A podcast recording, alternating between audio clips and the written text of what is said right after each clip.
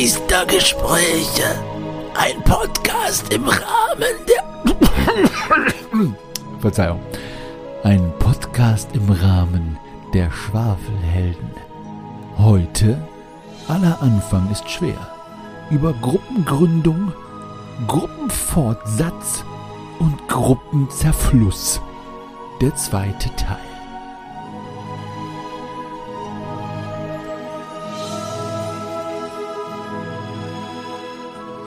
Hallo zusammen, ihr da draußen, liebe Zuhörerinnen und Zuhörer der Meistergespräche und Schwafelhelden. Heute mit der Fortsetzung der zweiten Folge unserer Gruppenvorbereitung und Gruppengründungsfolge. Ja, letztes Mal hatten wir eine Interviewfolge dazwischen geschoben. Jetzt geht es diesmal weiter. Wir haben noch schöne, viele Fragen, die wir euch beantworten wollen. Und äh, da ich das alles nicht alleine schaffe, da habe ich mir natürlich meine übliche Verstärkung mitgeholt, die anderen Meister und Spielleiter, die da wären der Magnus. Hallo Magnus. Hallöchen. Hallo. Dann noch der Lars. Moin. Und äh, zu guter Letzt noch der Daniel. Hallo Daniel. Hallo zusammen. Hallo, hallo. So, die äh, Frage, die ich euch stellen möchte als erstes, so wie immer, bevor wir in die Substanz gehen, ist, was habt ihr denn in der Zwischenzeit so gespielt, wenn überhaupt? Ich mach's ganz kurz. Also ich habe ja mit meiner Tochter ähm, ein bisschen so DSA für Kinder ähm, angefangen vor ein paar äh, Wochen oder zwei, drei Monaten eigentlich. Das ist leider so ein bisschen eingeschlafen, muss ich zugeben. Und zurzeit kompensiere ich es halt mit Rollenspielen am Computer. naja, bleibt gerade nichts anderes übrig. Naja, wir warten Weil immer noch drauf, dass Corona vorbei ist. Naja. Was spielst du denn am Computer gerade? Das kannst du uns ich, ja auch verraten.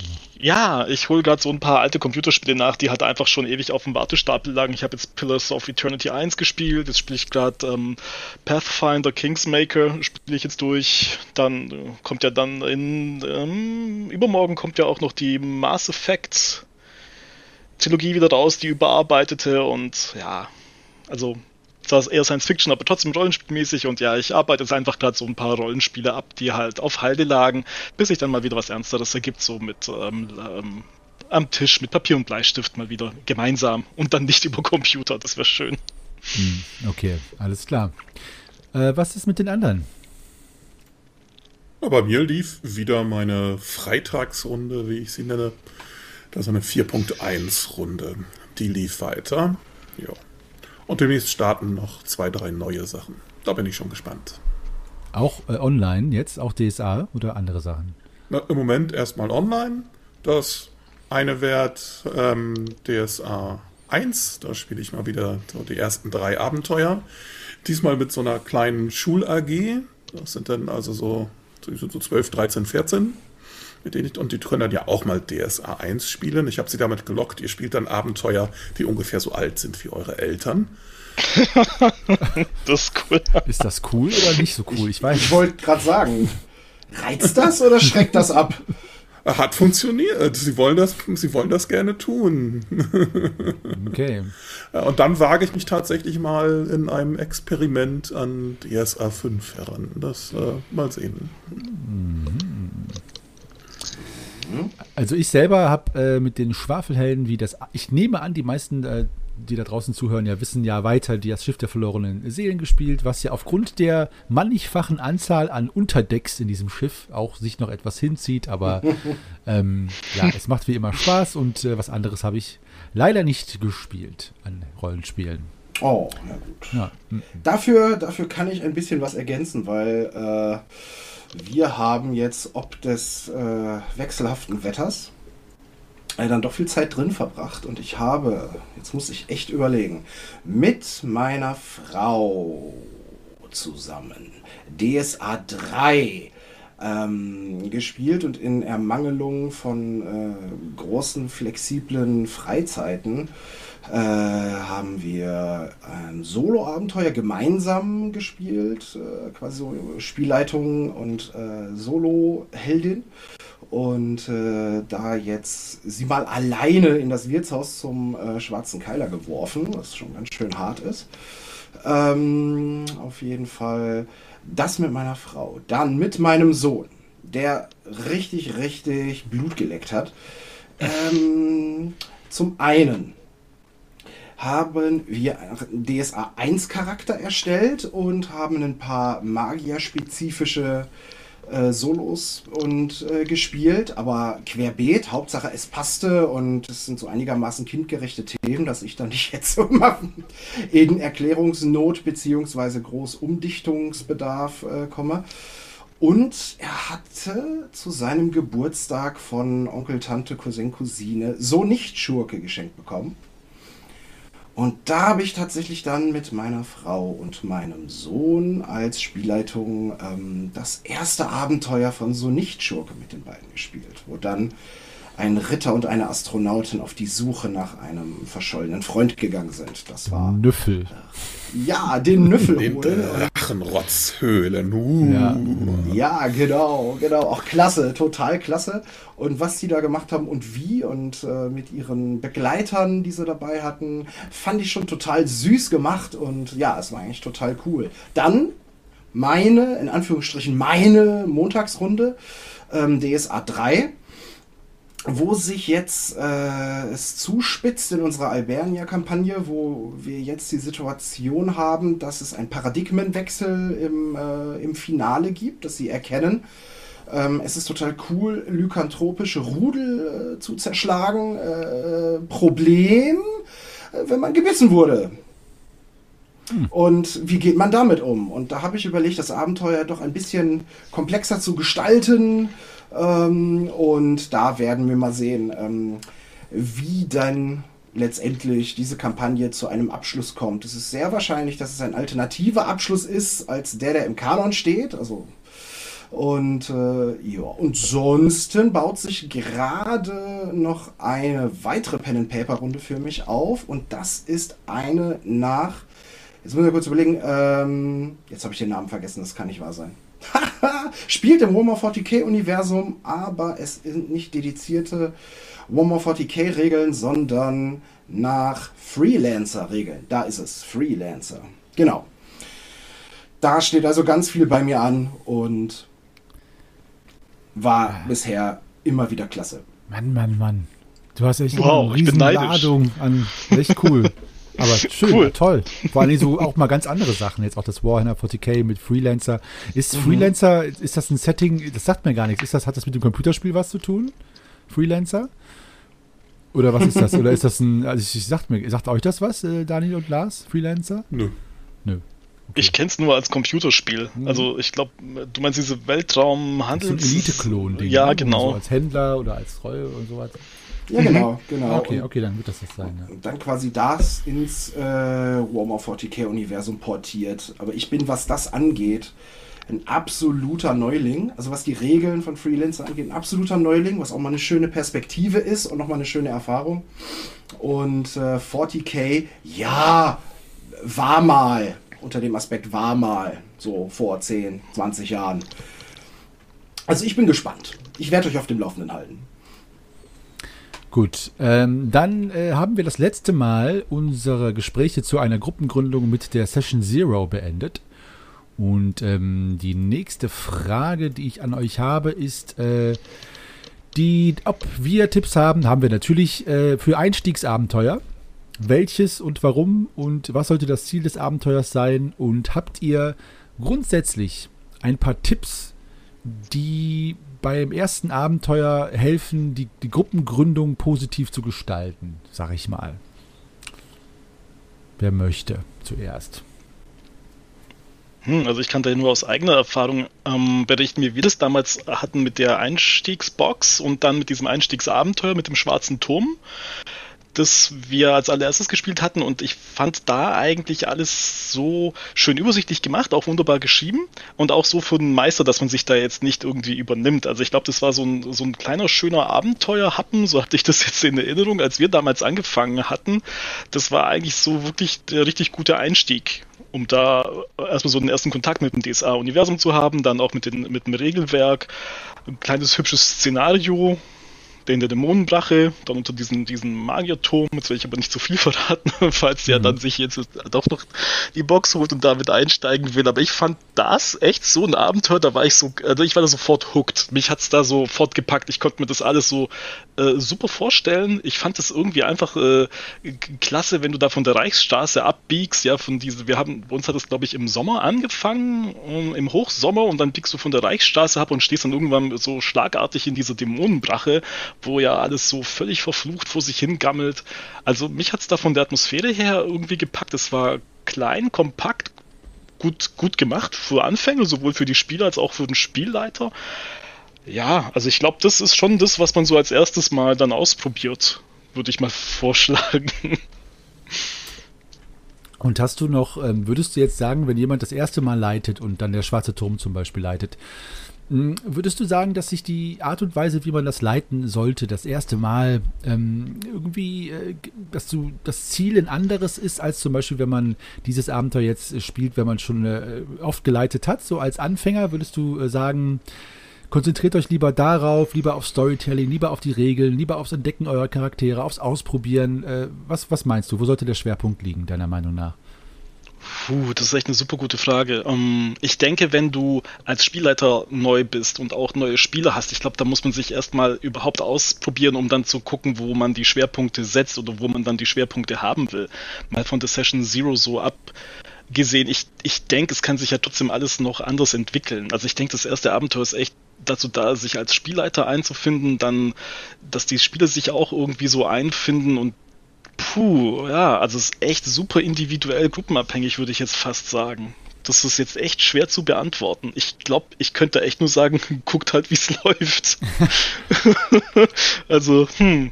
Ja, aber schau mal, eigentlich hast du ja damit auch einen guten Tipp gegeben, nämlich macht euch vielleicht frei auch eben davon, zu festgelegte äh, Vorstellungen zu haben und guckt, wie es läuft und geht dann mit dem Flow halt. Ne? Also das ist, glaube ich, ganz gut auch. Mhm. Ähm, also, äh, wenn ich mich anschließen kann, ich kann meine Empfehlung für eine Einstiegskampagne ist kein DSA 3 äh, Abenteuer, sondern DSA 4, nämlich die äh, Spielstein-Kampagne. Es sind vier Stück, E1 bis 4, wenn ich mich recht erinnere.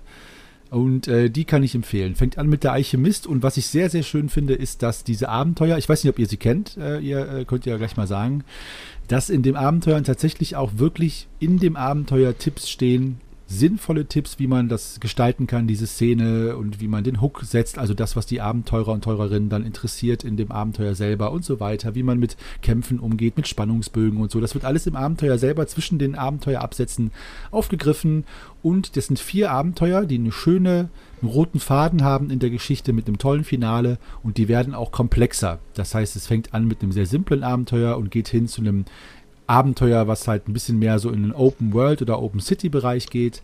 Und das finde ich sehr schön gestaffelt. Also das empfehle ich eigentlich auch immer als Alternative zum Schwarzen Turm, was ich nämlich auch sonst empfehlen würde, aber das wurde ja schon empfohlen. Also die Spielstein-Kampagne von DSA 4 ist im Print nicht so leicht zu bekommen, aber lohnt sich auf jeden Fall. So, und äh, das, äh, mein Tipp ist eigentlich auch der, den ich bei Daniel jetzt ihm schon ein bisschen aus dem Mund rausgestellt habe. Ähm, es gibt ja diesen schönen Satz, jeder Plan überlebt nicht den ersten Kontakt mit den Spielern.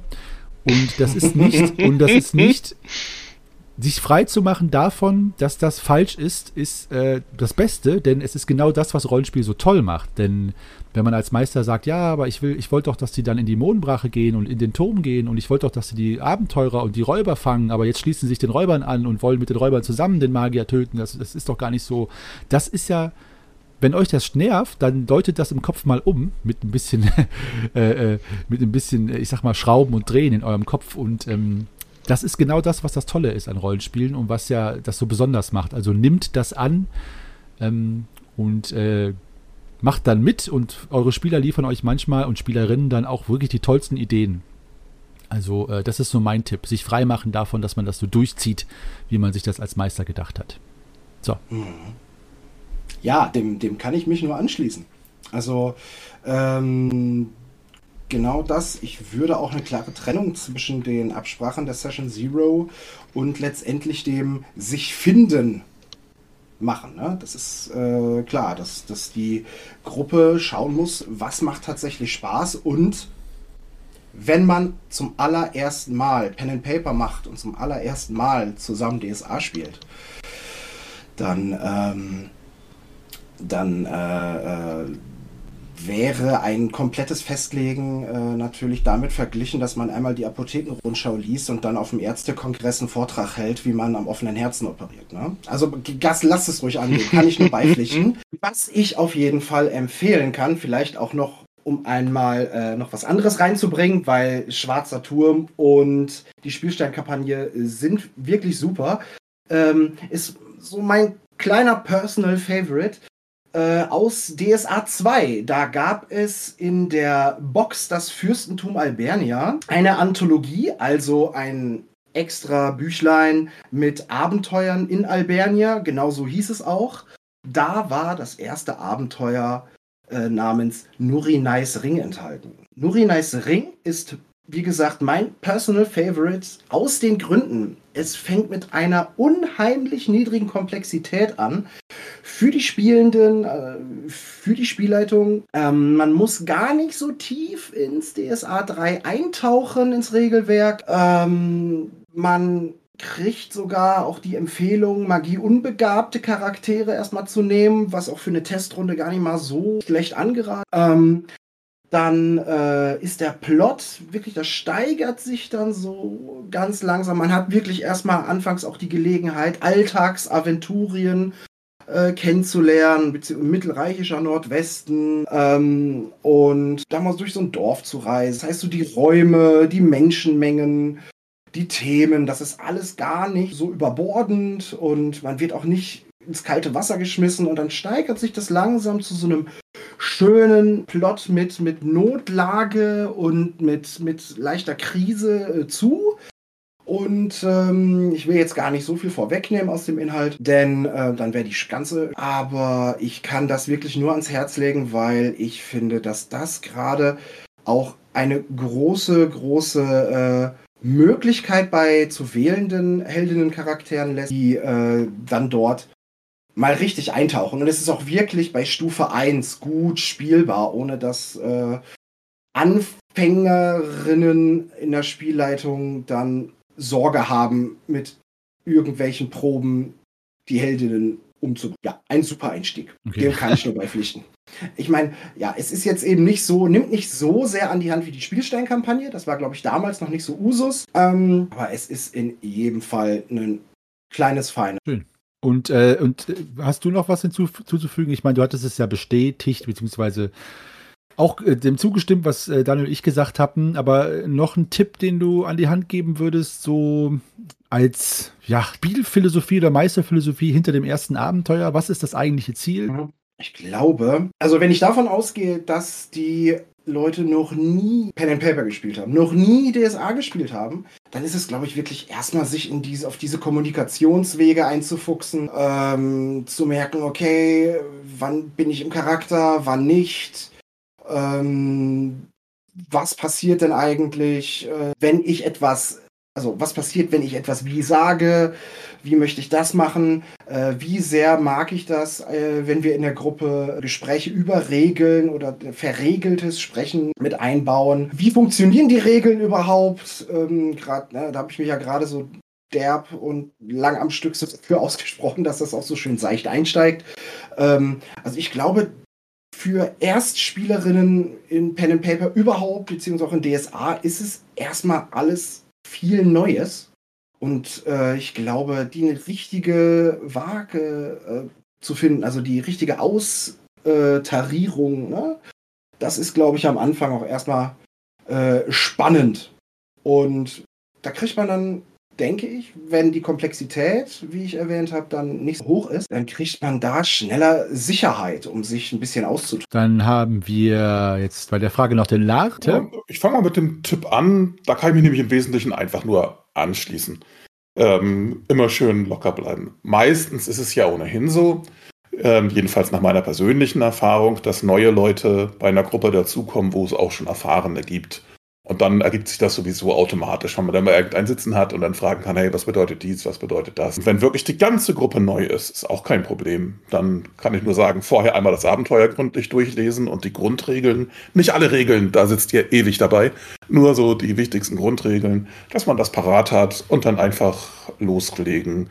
Das äh, kriegt man schon hin. Ähm, und dann hat man zusammen Spaß und kann sich dann ein paar Jahre später daran erinnern, ach, wisst ihr noch damals und da habe ich ja den Fehler gemacht. Können wir vielleicht in irgendeiner Folge auch mal machen, ähm, was wir äh, bei unseren ersten Meisterstolper-Versuchen alles so einen Quatsch gemacht haben. Ich denke, da kommt einiges ja. zusammen. Äh, so, mhm. ähm, bei den Einstiegsabenteuern, ähm, ja, ich kann das jetzt nochmal wiederholen, was ihr da gesagt habt. Eigentlich hat jede Edition auch Einstiegsabenteuer, die meistens auch ganz gut passen ähm, natürlich dann auch so ein bisschen die Edition und den Geist der Zeit atmen. Ne? Also bei DSA 1 und 2 war das Einstiegsabenteuer ja Silvanas Befreiung. Aus heutiger Sicht ein bisschen Dungeon Crawler-lastig, aber nichtsdestotrotz irgendwie ein nettes Abenteuer, das man heute von der Story noch ein kleines bisschen anpassen würde. Die Schwafelhelden haben es ja auch gespielt und ihr habt gemerkt, das war ein großer Spaß, sofern ihr das gehört habt. So, bei ähm, DSA 3, Schwarze Turm, muss ich nichts weiter zu sagen, war schon erwähnt ähm, bei DSA 4 bzw. 4.1 die Spielsteinkampagne, die Henny schon gesagt hat. Dann ähm, gibt es noch angelehnt an das Computerspiel Drakensang den Kult der goldenen Masken. Wer die Goldedition von Drakensang hat oder auf DVD den, den kultigen Film Astropia hat, der hat sowieso auch die PDF-Version. Ähm, außerdem bei DSA 4.1 hat mir noch sehr gut gefallen ähm, im Band des Eichenkönigs im Band des Eichenkönigs. Sehr schönes Abenteuer, auch sehr gut für Einsteiger gearbeitet, ähm, vorbereitet, auch so mit einer Region, äh, wo man ist. Das ist, spielt in Andergast, wo man nicht so viele soziale Ebenen hat. Das ist ein bisschen einfacher. Und bei DSA 5, da haben sie sich vielleicht sogar, wenn man das als didaktisches Konzept ansehen will, am meisten Mühe gegeben. Da gibt es eine eigene Box, das Geheimnis des Drachenritters wo es da verschiedene Abenteuer gibt und für jeden Charakter ähm, gibt es sogar ein eigenes auf den zugeschnittenes kurzes Solo-Abenteuer, wo die ersten Regeln und Proben erkannt werden. Da kann man, äh, als Meister muss man da oder sollte man da schon vorher dann vielleicht noch ein bisschen mehr lesen. Aber als Spieler kann man da tatsächlich, man guckt sich den Charakterbogen an und stolpert sich durch sein Solo-Abenteuer und kann loslegen. Ich glaube, das war's. Sehr schön. Schöne Tipps. Ähm, ja, ich hoffe, dass der oder die eine da draußen jetzt von den Tipps was mitnimmt. Und das sind allesamt sehr schöne Einsteigerabenteuer. Und äh, zwei von euch hatten das Thema Regeln schon erwähnt. Dazu möchte ich euch auch noch mal eine kurze Frage stellen, wobei lasst es euch nicht nehmen, lange Antworten zu geben. Und das Thema Regeln. Ähm, sollte ein Spielleiter oder ein Meister die Regeln kennen, äh, wenn ja, alle. Äh, und wenn nicht, was macht man denn, wenn einem eine Regel nicht einfällt? Ist, glaube ich, einer der größten Ängste von neuen Spielleitern und Meisterinnen, dass man halt da steht und die Regeln nicht mehr kennt. Ähm, wie würdet ihr sagen, soll man damit umgehen? Und äh, wie sieht es aus mit Erwartungen an die Spieler, was die Regelnkenntnis angeht? Würdet ihr den anderen Spielern sagen, hier ist äh, hier sind die Regeln, lest sie durch, habt sie drauf. Würdet ihr sagen, ich erkläre sie euch? Würdet ihr sagen, es reicht, wenn ihr nur ein paar kennt? Oder wir können die auch jedes Mal wieder durchgehen? Wird es euch nerven, wenn ein Spieler oder Spielerin nach Monaten des Spielens die Regeln noch nicht kennt? So. Also es war doch keine kurze Frage. Aber ähm, ja, ja, Thema Regeln. Schön, schön vielschichtig. Ich habe ja, ähm, zurück. Ach so, ja, es waren vor allem mehrere Fragen, ne? Ja. Ja, ja aber ich habe doch immer so dicke Themenblocks. Thema Regeln. Na komm. Okay, dann hau ich mal einen raus. Also. Hau mal einen raus, Marc. Ähm, würde es mich nerven, könnte jetzt mich hier so pressemäßig äh, sauber weiße Weste positionieren und sagen, nein, es ist nur menschlich. Nat doch, es, es geht mir bei Zeiten auch mal kurz so der Gedanke von, boah, ey, durch den Kopf, wenn ich so denke, ähm, ja, wir spielen jetzt seit Monaten zusammen, wir haben uns auf diese Hausregel geeinigt. Ähm, jetzt muss es doch nicht sein, dass ich die jetzt äh, alle zwei Abende neu. Äh, ja, natürlich, klar, und das ist nur menschlich und das ist vollkommen okay und es sollte auch nicht überhand nehmen und glaube, im Spielfluss selber ist es dann auch eher störend. Deshalb äh, haben wir in, äh, da in der Runde, wo ich die Spielleitung mache, in der Session Zero auch besprochen, in dieser Online-Runde über Discord einen Regelwerksfragen-Chat äh, zu benutzen, der äh, stumm geschalten ist und äh, wo man praktisch nur so den Namen aufblinken sieht, wenn ein neuer Eintrag kommt. Das heißt, es werden Regelfragen in den Chat geschrieben und nicht offen geäußert, dann stört das den Spiel. So, das sag ich jetzt mit meinen Jahrzehnten an Spielleiter. Als ich ganz neu dabei war und auch noch nicht so viele Semester auf dem Puckel hatte. Da war ich absolut perfektionistisch und wollte alles wissen und können und vorbereitet haben und habe mich fast mit meinem eigenen Anspruch schon überfordert. Und da habe ich volles Verständnis. Ich glaube, was da am besten hilft, ist sich naja, zum Spielleiten praktisch solche Lärmregeln wie du kannst, was du darstellst, schauen und im Zweifelsfall das Regelwerk Regelwerk sein lassen. Um die Situation weiter zu spinnen, muss man nicht unbedingt genau wissen, muss ich es jetzt um plus zwei oder um plus drei oder um plus fünf und vor allem was. Sondern wenn es eine coole, schöne Antwort oder Reaktion der Spielwelt, und damit meine ich schlichtweg mit cool und schön, nicht, dass es das ist, was sich Heldin oder Spielerin wünscht, Leute da auf dem Samtkissen durchträgt, sondern dass sie handlungsfähig bleiben, dass es eine Reaktion gibt, dass die Geschichte weiter. Das ist, denke ich, wesentlich, wesentlich wichtiger als ähm, regelwerkspriotisch ähm, den Kanon auf. So, ich wusste nicht, ob da noch was kommt. Ja, ich, äh, ich stimme dir äh, zu. Was ich schön finde, ist, äh, dass du wirklich gesagt hast, welche Entwicklung du als Spielleiter und Meister durchgemacht hast. Bei mir war es nämlich ehrlich gesagt ähnlich. Ich war am Anfang äh, strenger und habe die, den Unwillen bzw. das Unvermögen, die Regeln zu äh, kennen, damit verwechselt, dass Leute keine Lust auf das Spielen haben, was aber mittlerweile ich verstanden habe, dass das nicht unbedingt zusammenhängt. Ähm, es gibt einfach Menschen, die finden das einfach uninteressant und können sich das nicht merken. Ich finde aber, wenn diese Spielerinnen und Spieler trotzdem teilhaben und was anderes einbringen, äh, ist das auch völlig okay. Wenn das natürlich vielleicht ein Zeichen sein sollte, dass jemand grundsätzlich keine Lust hat, weil irgendwas nicht so läuft, wie, äh, wie er das möchte oder sie das möchte und es keinen Spaß macht, ja, dann kann natürlich diese Unkenntnis der Regeln und dieses Desinteresse an den Regeln auch dafür zeugen, dass sie nicht gerade involviert sind in dem Spiel, aber dann kann man ja auch sagen, hey, liegt das daran, äh, was gefällt dir nicht, passt dir irgendwas nicht, macht dir das keinen Spaß, etc. Aber wenn jemand einfach sagt, ach, ich bin nicht so ein Regeltyp, ich kann mir das nicht merken, ich finde das auch uninteressant und die ganzen Zahlen und bla und hier, finde ich mittlerweile völlig okay. Ich selber äh, nehme mir als Meister heraus, ich versuche die Regeln zu kennen, ich versuche, ich, ich versuche sie auch mit Engelsgeduld immer wieder zu erklären. Wenn ich aber eine Gruppe habe, wo es heißt, ich muss die, der Meister muss die Regeln kennen, die Spielerin nur 60 Prozent der Regeln, manche sogar gar nicht. Dann ist es aber auch so, dass ich das mittlerweile ganz schön finde, weil dadurch bin ich als Meister in der Position auch zu sagen, so, wenn ihr das so wollt, dann habe ich eben auch den Hammer in der Hand und wenn ich aber dann auch sage, das läuft jetzt so und so und so, dass ich dann auch keine Regeldiskussion will, wenn ich mir schnell irgendwie was aus den Fingern sauge.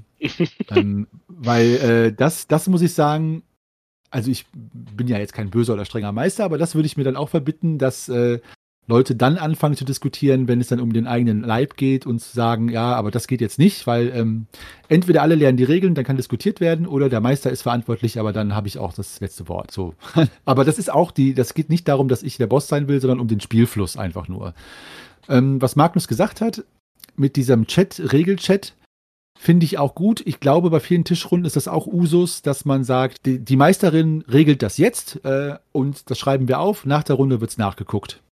Ähm, einfach nur, dass der Spielfluss weitergeht. Das finde ich zum Beispiel auch schön. Das heißt nicht, die Meisterin hat recht, sondern es muss halt einfach eine Entscheidung getroffen werden. Äh, und am Ende kann man das ja nochmal nachschauen. Und wenn es dann falsch war, ja gut, dann macht man es beim nächsten Mal. Ja. Ich persönlich erkläre Regeln immer lieber gerne, weil ich glaube, dass neue Spieler und Spielerinnen es gibt auch Menschen, die können sowas einfach nicht gut lernen ohne menschlichen Bezug. Deswegen würde ich empfehlen, wenn ihr da Spaß dran habt, ich habe da Spaß dran, setzt euch mit euren Spielern hin und lernt die Regeln gemeinsam. Das ist auch ein schöner soziale, äh, soziales äh, Gefüge, was sich dann da zusammenbringt, wenn man das zusammen lernt. Ja, finde ich, das ist mein Senf zu den Regeln, mein Regelsenf. ja. Okay, also ich sehe da so ein paar Sachen ähnlich wie du, beziehungsweise wir haben auch ein paar Sachen ähnlich, äh, wie du es jetzt gerade gesagt hattest, gehandhabt. Die einleitende Frage bei dir war ja, sollte der Spieler die Regeln kennen?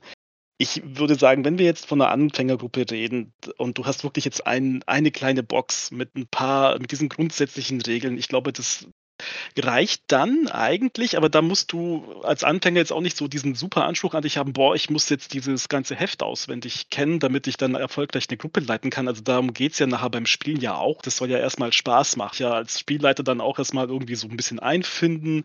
Und ich glaube auch nicht, dass es da irgendein, also wenn du jetzt gerade mit Kumpels, Freunden, Bekannten spielst, dann wird ja da keiner irgendwie drauf pochen, ey, boah, du hast jetzt da irgendwie die Regel für einen Schildblock nicht parat und fängt dann da an, rund zu diskutieren. Also ich glaube, solche Diskussionen sind ja, kommen ja beim Freundeskreis, denke ich, jetzt eigentlich nicht wahnsinnig vor. Es ist ja eigentlich auch nicht das, was dann die Gruppe selber will. Ich glaube, dann hast du dann auch wieder so ein bisschen Gruppendynamik, ja, wo dann die einen dann halt nachher vielleicht auch sagen, so, ja, komm, lass doch jetzt einfach mal fünf Grad sein und spielen wir halt eben weiter. Also ich kann mich auch noch daran erinnern, dass wir halt bei so ähm, Regellücken auch, wie du es gerade gesagt hattest, gesagt haben, okay, weißt was, ich habe jetzt die Regel nicht da oder ich wüsste jetzt nicht gerade, wo die steht, machen wir doch einfach so eine kleine Notlösung sozusagen. Wir gucken es aber beim nächsten Mal nach, um das dann halt bei einer ähnlichen Situation wieder parat zu haben. Das hat bei uns damals auch ganz gut ähm, funktioniert, weil ich habe jetzt als Spielleiter am Anfang auch nicht diese 80, ich weiß gar nicht, 80 Seiten Grundregelwerk, Regelwerk 1 plus 2 merken können, weiß ich nicht mehr ganz, war aber das hat eigentlich immer ganz gut geholfen, dass man als Spielleiter gesagt hat, okay, das weiß ich jetzt nicht ganz genau, aber um jetzt halt den Storyfluss nicht zu unterbrechen, machen wir es halt jetzt einfach mal so. Ja, da gebe ich dir halt diesen und jenen Check oder jede, jede Probe will ich, diese Probe will ich eben sehen.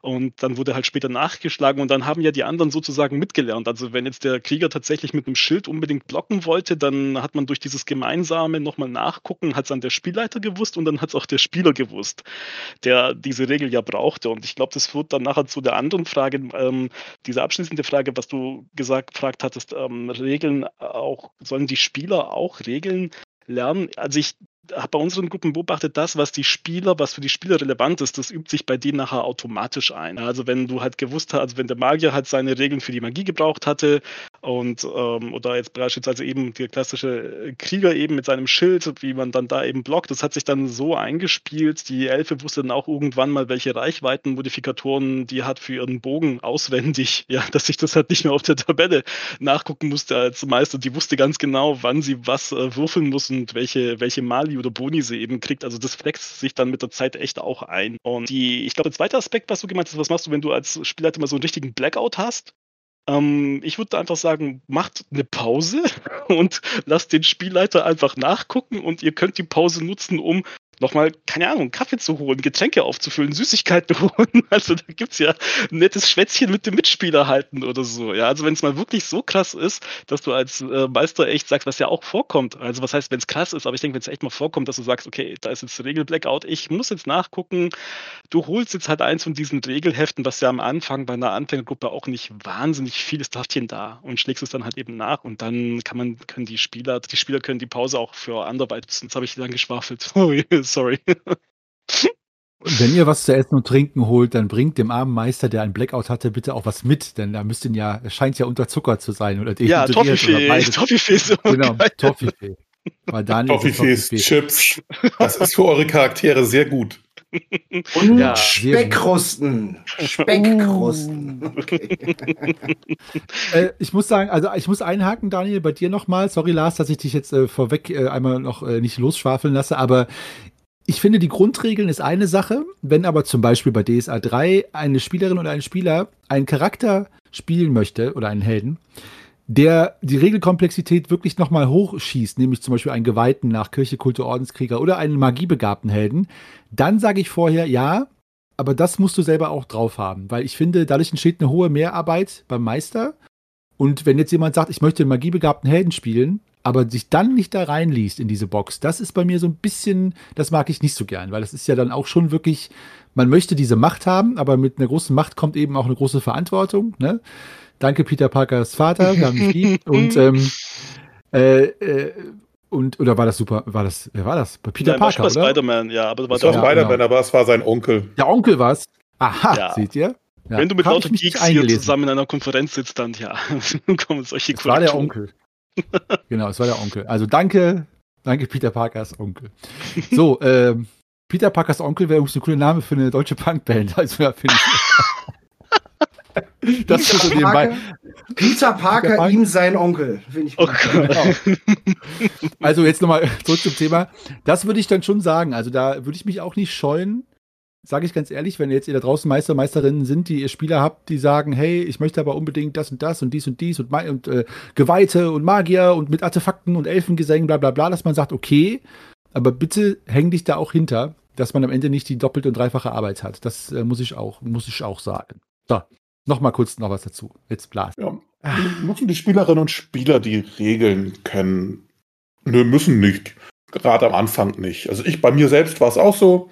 Ich habe mich damit an den Tisch gesetzt ähm, und dann habe ich den Charakterbogen in die Hand gedrückt gekriegt und haben die gesagt, so guck mal, da hast du hier den W20 und damit funktioniert die Probe so und dann würfelst du mal. Und dann immer, wenn gerade eine bestimmte neue Regel relevant wurde und ich die gerade brauchte, wurde mir die dann erklärt. Hat wunderbar funktioniert. Kann ich empfehlen fürs Einsteigen, fürs Camp. So auf Dauer ist es natürlich sehr hilfreich, wenn zumindest die grundlegenden Regelmechaniken bekannt sind. Ne? Also so die Attacke-Parade-Proben und die, um, und die Talentprobe mit 3W20 einfach weil es den Spielfluss erleichtert äh, und, dann, äh, und dann länger ist. Das wird irgendwann sonst nervig. Ähm, wenn es da Probleme gibt, kann auch mal sein, ähm, da muss man halt gucken, wie man es hinkriegt. Ich hatte es zum Beispiel mal in einer Runde, ähm, da war eine Spielerin dabei, die war keineswegs zu doof, das Grundprinzip zu schnallen. Sie hatte allerdings eine Rechenschwäche. Deswegen klappte das mit dem Kopfrechnen nicht so gut. Aber dann hat halt immer jemand, die oder der neben ihm saß, der mal kurz mitgeholfen und gesagt, hier so. Und dann hat das auch ganz flott funktioniert. Ich würde mich auch dem anschließen, was Henny gesagt hat. Das, was den Charakter besonders betrifft, sollten die kennen. Also wenn das dann halt magisch begabter ist, sollten nicht nur die Grundregelmechanik für ähm, profane Talente da sein. Dann sollte man auch wissen, wie das mit den, äh, wie das mit den Zaubern läuft und sollte die Zauber irgendwie zumindest äh, da griffbereit liegen haben, wenn man sie schon nicht aus dem Kopf kennt. Um, sollte der Meister die Regeln kennen? Jein. Also ja, klar, der Meister sollte die Regeln gut kennen, damit das Ganze flüssig läuft. Wenn ihm was nicht einfällt, dann gerne, ähm, äh, dann gerne mal unterbrechen zum Nachgucken und so. Ähm, und das ist dann ja auch schon die Antwort auf die Frage, sollte der Meister alle Regeln kennen? Ähm, ich hoffe nicht. Also das Regelsystem von DSA, bei dem ich mich am besten auskenne, ist DSA 3 und ich bin mir ziemlich sicher, dass ich nicht jede einzelne Regel im Kopf parat habe. Das hieße, ich wäre ungeeignet als Meister. Ich hoffe, das ist nicht der Fall. Deswegen muss ich antworten, nein, der Meister muss nicht jede der vielen hundert einzelnen Regeln kennen. Oh Gott, ich versuche mir gerade vorzustellen, wenn du dann als, Spiel, als Spielleiter tatsächlich versuchst, jede Regel auch immer anzuwenden, so super korrekt. Also, oh Gott, da hätte ich, glaube ich, keinen Auch Spaß. die, die sich widersprechen. ja. Ja, schön, mit, dass du das nochmal sagst. Ich habe ja, eine, hab ja eine ganz fiese Hausregel für Magier, besonders bei dem magiebegabten Helden, dessen Sprüche aufgesagt werden müssen. Äh, ich bestehe mhm. darauf, dass diese Sprüche am Spieltisch auch gesagt werden. Und wenn Sehr ein Spieler Spielerin, wenn ein Spieler oder eine Spielerin die auswendig kann, gibt es einen Proben. Uh, und mit der Geste. Ja. Ähm, äh, mit, ja, das hatte ich jetzt noch nicht äh, gemacht, äh, weil das, äh, aber das wäre auch eine Möglichkeit. Aber ich fand das einfach so, ich finde das so lässig, wenn ich mir vorstelle, ich habe eine magiebegabte, eine Magierin, die die Sprüche tatsächlich auswendig kennt. Das ist doch so viel Flair. Das kann man schon mal ein bisschen bestechen da, dass das gemacht wird. Absolut, ja. Mhm. Absolut, das habe ich tatsächlich so gemacht in der Runde, die seit 2012 existiert. Dass ich äh, gerade in den ersten Stufen, es gibt nichts Frustrierenderes, als mit niedrigen Startattributen die ganzen Zauber, die man angeblich Jahre des Lebens studiert hat, einfach nicht gebacken zu kriegen, weil man äh, in Natura nicht fähig. Ähm, und dann habe ich, ja komm, wenn du die Geste, wenn du die Geste machst und den Spruch sagst, gerade sogar auch bei, ich sag mal, Naturzauberin, läuft das. Dann brauchst du nicht würfeln oder kriegst sogar oder kriegst einen enormen Bonus. Bis hin dazu, dass dann auch ähm, mit mehr Spielerfahrung die magische Zauberwerkstatt äh, gerne in Anspruch genommen wurde in der Gruppe und dann ja auch wirklich gesagt wurde, gut, modifizier den Zauber. Also lass die Geste weg, ist der Zauber um 5 erschwert, lass den Spruch weg, ist der Zauber um 5 erschwert, aber etwas muss schon kommen oder aber modifizier den Zauber. Also da haben wir dann auch tatsächlich uns in so wirklich sehr, sehr krass regellastige Situationen reingetraut, was dann aber so umgesetzt werden konnte, weil es inzwischen alles so sicher war, dass das jetzt nicht wirklich Zeit am Spieltisch oder in der Spielszene selbst verbraucht hat, sondern dass das wirklich ganz, ganz schnell und äh, cool eingepasst in die Situation vonstatten ging. Also kann auch funktionieren. Hm, ja, finde ich absolut. Also auch schöne Varianten davon, wie man mit Regeln umgeht, ne? dass man das spielerisch dann nochmal abändert und und nicht so, nicht so stoisch und starr damit, sondern auch als Spielbausteine versteht. Äh, wenn wir wie seht ihr das, wenn jetzt eine Meisterin euch sagt oder Spielleiterin in Spee sagt, soll ich denn direkt mit einer Kampagne starten, direkt mit einem roten Faden oder soll das später kommen? Ähm, die Frage wurde mir gestellt. Ich möchte sie als erstes einmal kurz aus meiner Warte beantworten, weil ich ja sonst nie anfange. äh, ich, ich, hab, ich, hand, ich handhabe das so, dass ich tatsächlich erstmal Standalone-Abenteuer spiele. Eins oder zum Beispiel bei der Spielstandkampagne, mein Gott, äh, Zungenbrecher, Spielstandkampagne, die vier zu Ende spiele und dann irgendwann noch mal kurz so ein Intermezzo mache wie die Session Zero und dann, nachdem alle Mitspieler, Mitspielerinnen gesagt, äh, einmal das ausprobiert haben, das Spiel. So, wo soll die Reise hingehen? Sollen wir mal mit einer Kampagne anfangen? Sollen wir mal so eine Mini-Kampagne machen? Wollt ihr so kleine Abenteuer machen, die sich aneinander reihen, aber keine großen roten Faden haben, etc.? Und dann, äh, finde ich, ist die Zeit dafür gekommen. Ich würde nicht direkt so mit so einem riesen Kampagnending anfangen. Nicht, weil das nicht schön ist, aber weil das natürlich erstmal auch überfordert. So, hat jemand andere Meinung oder die gleiche in ähnlicher Form?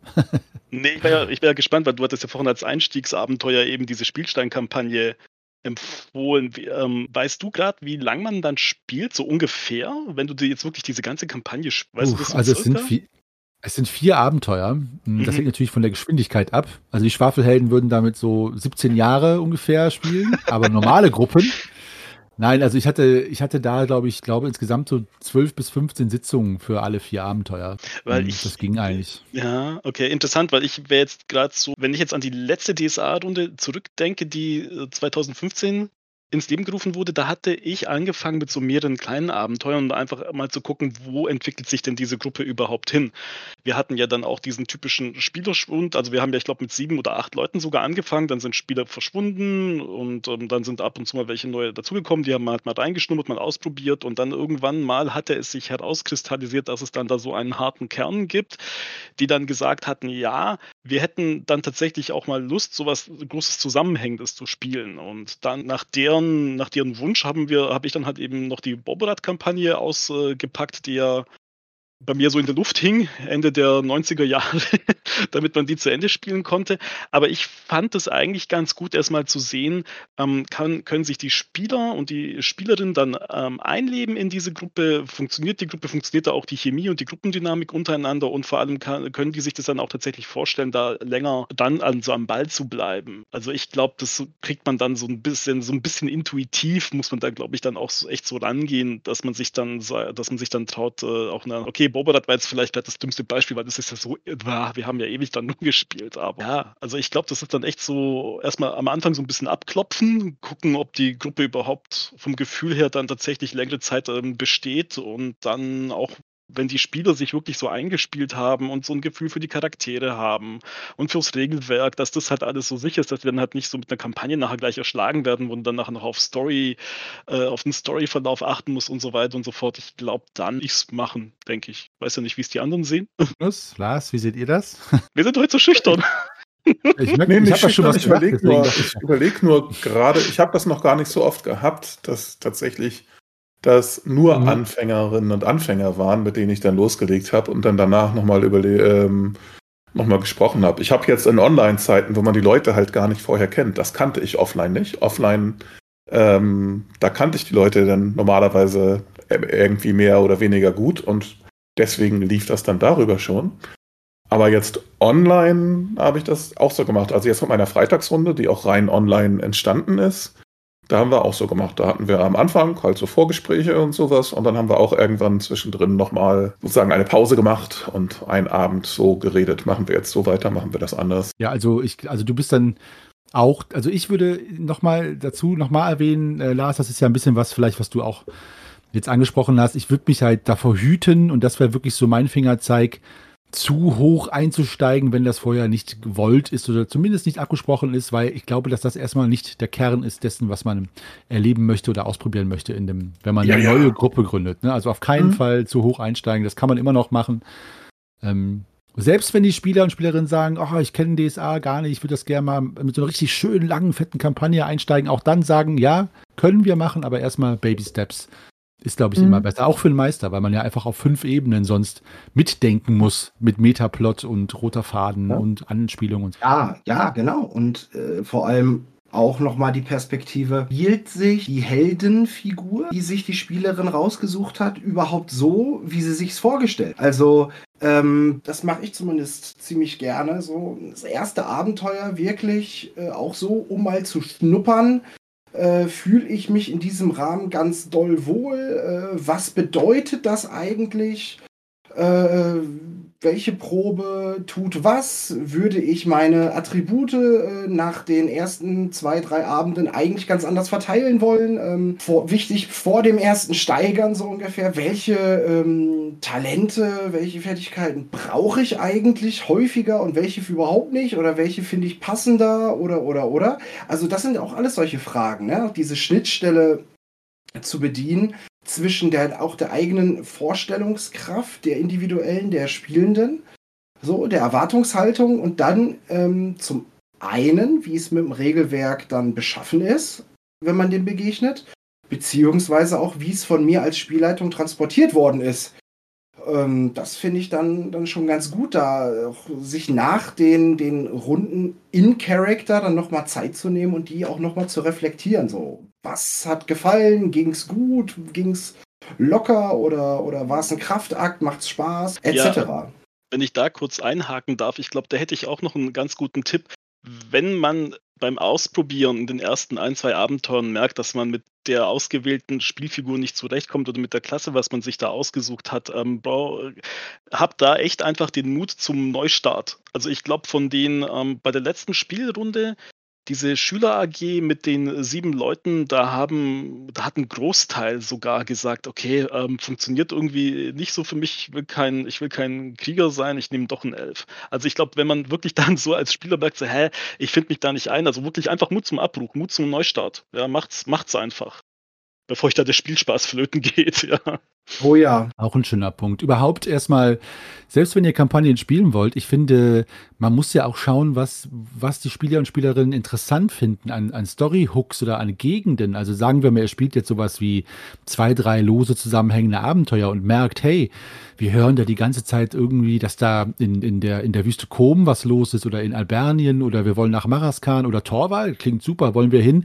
Man kann ja auch erstmal schauen, wohin geht das Interesse und dann eben sagen, hey, ich habe das Gefühl irgendwie, dass ihr Lust habt mal auf so eine schöne, weltumspannende, lange Reise, haha, siehe Philiasson, oder eben äh, andere Dinge. Das finde ich, finde ich ist auch nochmal ein Faktor. Also es entwickelt sich ja oft aus dem Spiel heraus dann, ähm, welchen NPC finde ich dann spannend oder welche Gegend, welche Ecke oder welche Metaplot-Geschichten, die eingestreut werden, interessieren mich auf einmal, einmal dass da irgendwie äh, eine Vermählung stattfindet in Gareth oder eine Verlobung und so weiter. Und dann darauf anspringen und erst dann die Kampagne weiterplanen. Also nicht quasi aus dem Trockenen heraus, bevor man überhaupt ja, einmal gespielt. Wie haltet ihr das mit rotierenden Meistern und rotierenden Systemen? Yay or nay? Nee. bei, uns Alles klar, nichts bei uns hat sich zumindest mit den äh, in der letzten Gruppe hatten wir das so gemacht, dass, wie, dass ich einmal ein Abenteuer abgegeben hatte, das nichts mit der Kampagne zu tun hatte, weil einer unserer Spieler, der wollte Spielleiten lernen. Das war dann tatsächlich einmal der Grund, wieso ich dann gesagt habe, okay, ich gebe das Zepter aus der Hand, gebe begebe mich mal in die Rolle eines Spielers mal wieder, was ich total grauenhaft fand, weil ich überhaupt nicht wusste, was gespielt wird. Ja, also ich hatte da, ich kam mir da wirklich so vor wie so ein Flaschengeist. Ja, wenn du Spielleiter bist seit über 20 Jahren und dann wirst du dann so quasi in diese sehr limitierte Rolle eines Spielers ge gebracht, dann ist es echt eine ganz krasse Erfahrung. Aber man soll es, glaube ich, öfter mal machen als Meister. Aber ansonsten, ansonsten wechselnder Meister weiß ich, ich weiß nicht, ob man sich dann halt da zu sehr ins Gehege kommt, aber da habe ich nur einmal eine Erfahrung gehabt mit meiner ursprünglichen Gruppe in den 90er Jahren, dass ich da auch einmal das Spielleiterheft sozusagen aus der Hand gegeben habe. Und der zweite Spielleiter hat halt gerade zufällig die Nebenlinie von der Boborat-Kampagne erwischt. Und da war es dann einfach doof zum Wechseln. Und dann habe ich gesagt, okay, komm, dann leit du dann eben weiter. Da blieb ich halt eben auch Spieler. Ähm, das war halt einfach nur ein dummer Zufall. Aber ich glaube, so zwischendurch immer mal wieder einen Meister wechseln. Ich glaube, wenn es jetzt nicht eine zusammenhängende Kampagne ist, ja, ich weiß nicht, ob da auch der Spruch gilt, zu viel Köche verderben den Brei, wenn du am gleichen Brei kochst. ja, weiß ich nicht, müsste ich da echt gucken, was die anderen sagen, was ihr da für, für Erfahrung Also Erfahrungen habe ich da wenig. Also eine, die hat mir, das war, hat mir nicht so gefallen, aber ich könnte das mit den rotierenden Meistern und Spielleitern schon, wenn es andere Systeme wären. Das fände ich sogar besonders schön, weil Daniel, du hattest ja gesagt, mit dem ins Gehege kommen da würde es mir schwerfallen. Ähm, weil du zum Beispiel ja jetzt bei Cyberpunk, äh, äh wenn du Cyberpunk leitest, wäre ich raus und ich wäre froh, wenn du das leitest. Und äh, auch Sachen wie Call of Cthulhu fände ich total schön, wenn das jemand anderes leitet oder mal ein Superhelden-Setting, da bin ich auch nicht so bewandert. Aber DSA 3, besonders jetzt das System und die Abenteuer, die ich gerne leite, das wird mir wirklich schwerfallen. Aber es hängt auch davon ab, ähm, was die Situation ist. Also wenn zum Beispiel jetzt jemand sagen würde, ich möchte das mal ausprobieren und äh, fände es schön, wenn du als Spieler dabei bist und auch dann mir ein Feedback danach gibst, dann wäre das für mich auch völlig okay, wenn das auch nicht rund läuft oder da Fehler gemacht werden. Ich sag mal, Fehler ist immer so ein blödes Wort, aber so ein paar einfache Basics, die nicht eingehalten werden und so. Ähm, äh, da, das wäre für mich kein Problem, weil eben die Ausgangssituation so wäre, dass das schon eingeräumt worden ist. Aber so von dem sehr unerfahrenen Meisterin geleitet zu werden, oh, ich glaube, das wird mir ein bisschen zu sehr wehtun und das gebe ich nicht gerne zu, weil das auch nicht so elegant ist, aber ich glaube, das würde mir sehr schwer fallen. Bei DSA 3 aber nur, bei anderen Systemen sehr gern. ja, ich glaube, wir reden jetzt auch davon innerhalb einer festen Gruppe, Zusammensetzung von, von Menschen, ne? dass man ja sowieso wenn man irgendwo mal auf einer Con ist und damit noch fünf anderen Gruppen irgendwas spielt oder so, gelten ja sowieso sozusagen ganz andere Regeln. Ja, klar. Aber wenn man so, wenn man so in seiner festen Spielrunde ist, ähm, würde ich sagen, eine Meisterin, ein Meister pro Welt oder pro Kampagne. Das muss nicht unbedingt ein ganz anderes System sein. Dann ist es sowieso relativ leicht, wie Henny das äh, gerade gesagt hatte. Ne? Ähm, eine meistert Shadowrun, der nächste meistert Warhammer oder so. Das geht natürlich. Aber innerhalb von DSA habe ich es als unglücklich erlebt, wenn die gleichen Charaktere dann auf einmal bei einer anderen Meisterin oder beim anderen Meister sind. Ähm, wenn das eine komplett andere Gruppe von Charakteren ist, dann geht's nach meiner Erfahrung. Ne? Dann hat man halt hier Henny meistert ähm, für diese vier Charaktere und Daniel, der meistert dann für vier andere Charaktere und da tauschen Daniel und Henny dann ähm, die Rolle. Aber es sind halt andere Charaktere, so dass die Charaktere in Anführungsstrichen mit einem festen Meister, einer festen Meisterin verheiratet sind. Sonst kommt man sich da ins Gehege, weil man ja manchmal sich auch Sachen überlegt, gerade wenn man länger spielt, wenn man die Kampagne spielt, was für eine Rolle bestimmte Charaktere spielen. Die haben dann vielleicht irgendeinen, irgendeinen Gegenstand oder so, was man nicht verraten will, was es damit auf sich hat in jedem Detail. Ah, das, das bringt kein Glück auf lange Sicht. Ja, ich habe auch oft, äh, Entschuldigung, Magnus. Alles gut. Ich habe auch, ich habe auch sehr oft äh, im Einvernehmen mit meinen Mitspielerinnen und Mitspielern auch schon Dinge vor, Dinge, die ich den die Helden aussetzen möchte, was mit denen in Zukunft an Aufgaben und Schicksalsschläge so angedeiht und auch das wird dann wird dann schon so in Schatten vorgespiegelt in Abenteuern und auch das fände ich schade, wenn das dann nicht passieren würde, ne? weil wenn ich dann den Co-Meister oder den rotierenden Meister nicht einweihen könnte. Deswegen ja, bin ich ganz bei dir, Lars belass bitte meine, meine schönen, die heißgeliebten Helden bei mir. Ich möchte auch auf sie aufpassen. bei den Babys. Eieiei, da muss ich mal einhaken. also, ja, bitte. Also, ich muss ganz ehrlich sagen, nee, das kann ich so nicht bestätigen. Ich habe wirklich eine durchwachsene, sowohl wirklich bis in die höchsten Töne positive Erfahrung mit rotierenden Spielleitungen innerhalb gleichen Runde, gleiche Heldinnen, gleiches Universum, gleiches Spielsystem gehabt, wie auch die absolut negativ. Ich kann mich irgendwie dunkel erinnern, dass wir da schon mal drüber gesprochen haben oder schon mal angerissen. Aber mhm. also ich äh, mach mal einfach einen Shoutout. Also ich habe ähm, von, von wirklich Leuten mit, mit Spielleitungsdebüt, wo ich von den Socken und begeistert und glücklich war. Also wo ich als äh, Spielerin dann ähm, mit meinem, meinem Torwaler ähm, Swafnjeskind Skalden da irgendwie im, äh, was war das, Wolf von, hier, der Wolf von Winhall und, äh, oder auch das Fest der Schatten erlebt habe, ähm, wo ich ähm, da wo die Spielleitung wirklich, also der Hammer war. Also ich mache mal einen Shoutout an euch beide da draußen, wo auch immer im Universum ihr jetzt seid. Lieber Bazi, lieber Erik, also äh, Chapeau. Ähm, genauso erinnere ich mich an ähm, ähm, Mitspielende, die sich fast schon verpflichtet fühlten, ähm, so quasi im Duktus, dass wir rotieren, es dann auch mal machen zu müssen und jetzt dran zu sein. ähm, die dann totunglücklich oder auch einfach überfordert damit waren. Das war total schade, ähm, weil auch jegliche Reflexion danach und auch aufbauen, aufmuntern oder auch einfach, ich sag mal, einnorden, ähm, im Sinne von ähm, auf die Schulter klopfen und sagen, alles in Ordnung. Ähm, nimmst du nicht so zu Herzen, hat leider nichts geholfen, was äh, weitere Ambitionen äh, zu Spielleiten bei den Personen dann anging. Äh, bis hin zu Vollkatastrophen habe ich auch schon gehabt. Ähm, wo dann wirklich, ich glaube, Spielleitung hat sich. Hallo? Craig ja, ist, oder? Alles gut, nee. äh, Giac ist weiter dabei. Oh. Okay. Oh. Merci, Jacques. Ja, wo dann tatsächlich sich die Probespielleitung sogar regelrecht aufgedrängt hat. Äh, er möchte so gerne mal, um dann die Position auszunutzen und sich out of character mittels Nutzen der Charaktere an eine der Spielerinnen anzubiedern. Mhm. Und ja, es war wirklich absurd. Es war mega absurd.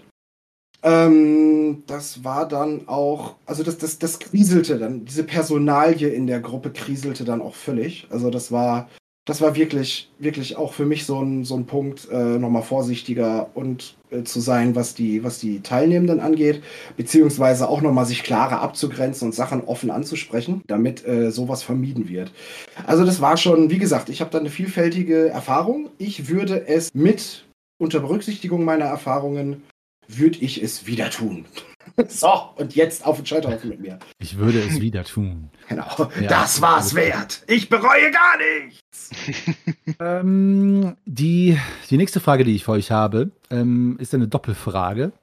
Und zwar äh, ganz subjektiv würde ich gerne mal wissen, und vielleicht schaffen wir es, uns auf eine Antwort jeweils zu beschränken. Was mögt ihr bei Spielern und Spielerinnen und was mögt ihr nicht? Und es geht hier nicht darum, dass wir jetzt da draußen den Spielern und Spielerinnen sagen, bitte macht das nicht, das finden wir blöd, sondern einfach mal so als der Meistertasche geplaudert. Der Grund äh, dafür, dass ich diese Frage stelle, ist, weil ich glaube, dass ähm, es ganz schön ist, wenn wir auch dann einfach mal zugeben, dass es einfach Dinge an Spielern und Spielerinnen gibt, die wir nicht gut finden oder nicht mögen und die uns nerven und dass das völlig okay ist. Ähm, denn entscheidend ist ja, wie man mit diesem Konflikt dann umgeht. Ähm, ich mache mal direkt den Anfang. Eine Sache, die ich an Spielerinnen mag oder Spielern, ist etwas, das meine heißgeliebte, völlig durchgeknallte Joe bei den Schwafelhelden macht, alias Lorana. Wenn Spielerinnen von sich aus andere Spieler und Helden einbinden und die direkt ansprechen, was sie denn machen wollen, besonders Spieler und Spielerinnen, die ein bisschen schüchterner sind oder ruhiger sind, finde ich ganz, ganz toll. Äh, das ist, was ich an Spielern mag. Finde ich super. Und was ich nicht mag, sind Lore-Diskussionen. Nicht Regeldiskussionen, das ist, äh, kann ich irgendwo noch nachvollziehen, wenn das irgendwie daran, dazu führt, dass man eine Aktion nicht machen kann, sondern Lore-Diskussionen, da könnt ihr mich mit jagen. Da, da, da, da kommt mir Dampf aus der Nase. Ja. das, das mag ich nicht. So, also kurz und knapp, das wollte ich mal so beantworten. Wie ist es bei euch? Hm, puh, oh Gott, ich muss jetzt gerade echt überlegen. Mhm. Um, dann sag ich's. Ja, mach mal. absolutes No-Go. Absolutes No-Go habe ich auch. Da war meine jetzige Runde äh, noch eine Präsenzrunde. Ähm, das war irgendwann 2016, 2017, glaube ich. Ähm, da hatten wir eine Spielerin dabei, die hat toll gespielt. Also die brachte eigentlich beides mit, was ich liebe und was ich. Ähm, die hat einerseits richtig, richtig Schauspieler an den Tisch gebracht, richtig schönes, emotionales also richtig schönes Emotionsspiel in Mimik, in Gestik, in Stimme, hat die Situation wirklich aufgefangen, hat sie weiter gestaltet äh, und ähm, hat auch wie du sagtest, kann ich mich anschließen, hat die Leute mit eingebunden. Das war total toll. Und gleichzeitig, und deshalb fiel es mir mit ihr auch so schwer, da zu sagen, mit uns klappt's nicht, ähm, ist es leider auch geschafft hat, an ganz vielen Punkten nicht nur Lore-Diskussion, sondern auch Regelwerksdiskussion, persönliche Wertung, äh, Präferieren einer späteren, einer jüngeren Edition dauernd auf den Tisch zu packen und auch noch Willkür vorzunehmen. Also das war eine Berg- und Talfahrt von Begeisterung und Abscheu, ähm, gebe ich offen zu.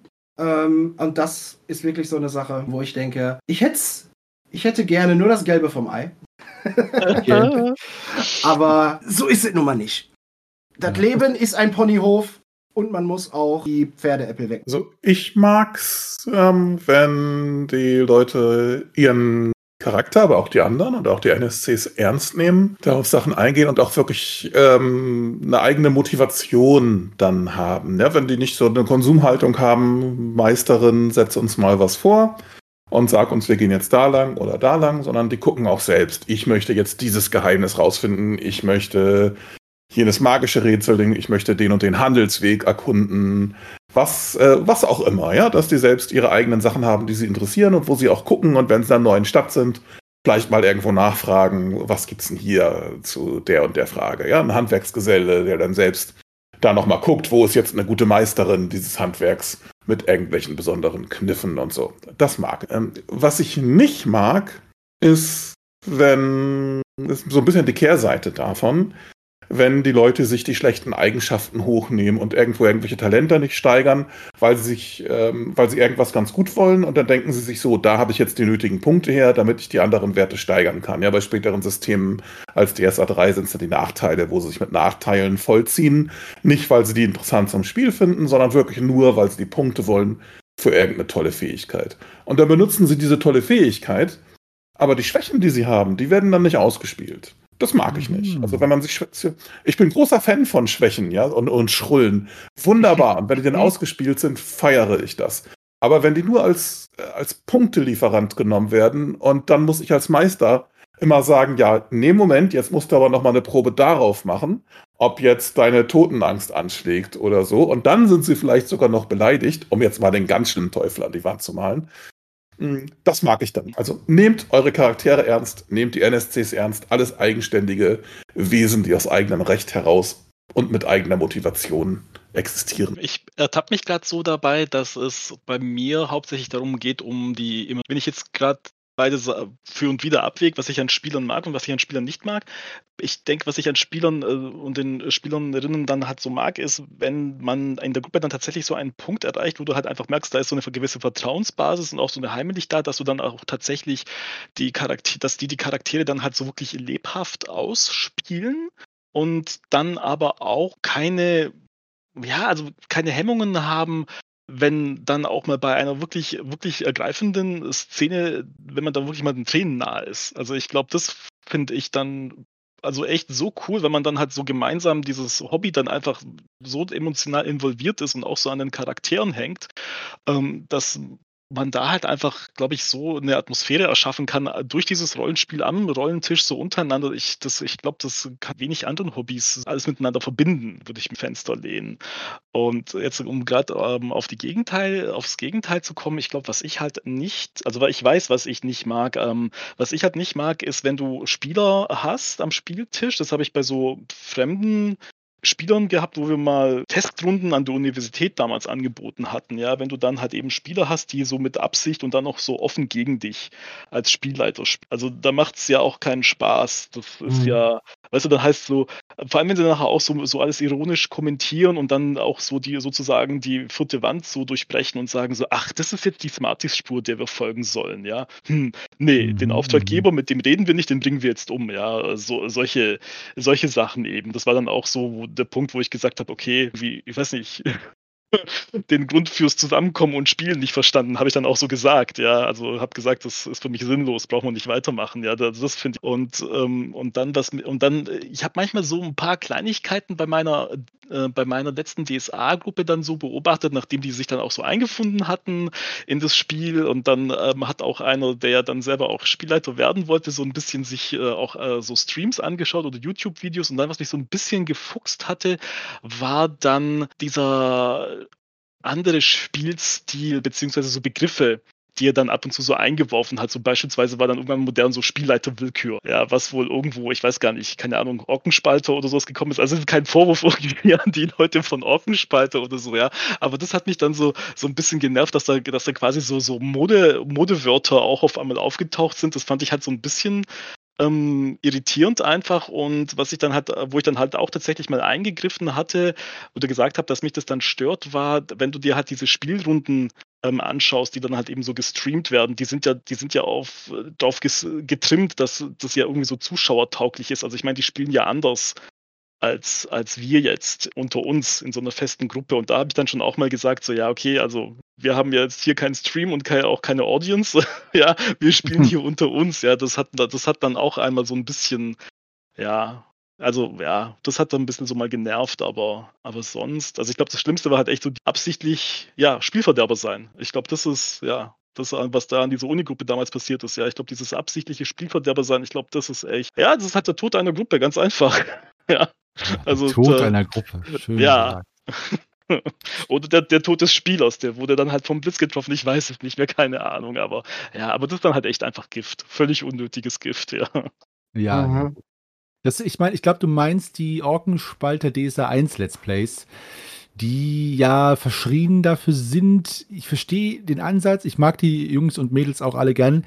Der, es ist ja von dem Grundcouleur ja schon so gedacht, dass man sich so ein bisschen, komm, wir machen uns über die alten Abenteuer lustig. Und das meinst du ein bisschen, ne? Weil da kam dieses Spieler, Spielleiter-Willkür auch, wird da sehr viel benutzt. Mhm und auch Bruchfaktor und so, weil die natürlich aber auch die Abenteuer so spielen, wie es im Buch steht, was auch früher niemals jemand gemacht hat, glaube ich. Und mhm. ähm, klar, wenn du das so machst, dann funktioniert es ja nicht. Wird auch bei allen neuen Abenteuern übrigens, glaube ich, nicht funktionieren, wenn das einer macht. Also komplett so, wie es im Buch steht, ohne zu improvisieren, ohne abzuändern und ohne eigene Ideen und so.